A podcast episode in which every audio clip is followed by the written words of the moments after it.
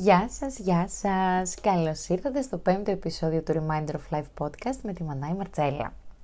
Επιστρέφουμε λοιπόν μετά από ένα μικρό διάλειμμα για τις διακοπές μας με ένα πολύ δυνατό κομμάτι για τις ανθρώπινες σχέσεις που αφορά τα κριτήρια επιλογής και τον τρόπο έκφρασής μας για ένα καλύτερο τέριασμα.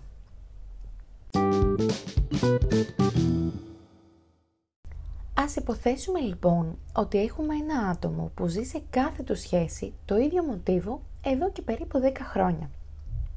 Όταν τελειώνει η κάθε σχέση προσπαθεί να καλύψει αυτή τη θέση με πολύ άμεσο φλερτ, ώστε να μην έρθει αντιμέτωπο με τον εαυτό του.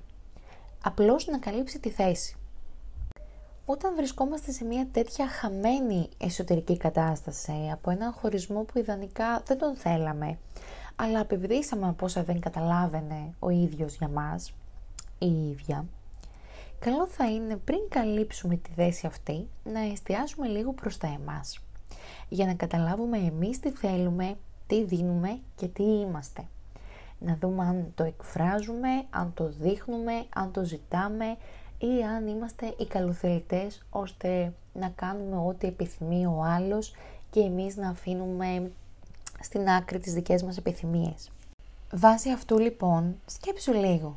Τι θέλω εγώ να μοιράζομαι με τον άνθρωπο που θα βάλω στη ζωή μου και θα του δώσω χώρο και χρόνο; Τι θέλω εγώ να του δείξω; Ποιες είναι οι ιδέες μου, οι φοβίες μου, τι νιώθω όταν βλέπω μια συγκινητική ταινία; Αυτό που νιώθω μπορεί να είναι κάτι πολύ βαθύ, βάσει των δικών μου εμπειριών αλλά εγώ αυτή την πλευρά να μην τη δείξω στον άνθρωπό μου. Να μην καταλάβει αν χωράει σε αυτό, αν μπορεί να το υποστηρίξει. Πώς ζητάω να συνδεθώ με κάποιον αν δεν του δείχνω ποια είμαι, τι είμαι και γιατί είμαι; Ή αν δεν ξέρω εγώ τι να προβάλλω. Περιμένοντας να καταλάβει απλά με κάποιες λέξεις που εγώ θα πω, να καταλάβει τι ζητάω και τι ανάγκες έχω. Σημασία λοιπόν έχει στον άνθρωπο που θα δώσουμε αυτή τη θέση να του δείξουμε τις λεπτομέρειες που κρύβουμε. Αυτά είναι τα κριτήρια. Και όχι αν είναι ψηλός, με λαχρινός, με μουσι ή όχι. Μάθε τον να σε μάθει καλύτερα.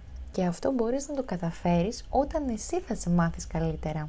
Ελπίζω αυτό που άκουσες να σε βοήθησε λίγο παραπάνω στο ταξίδι αναζήτησης και τα λέμε στο επόμενο, την επόμενη Παρασκευή. Καλή συνέχεια!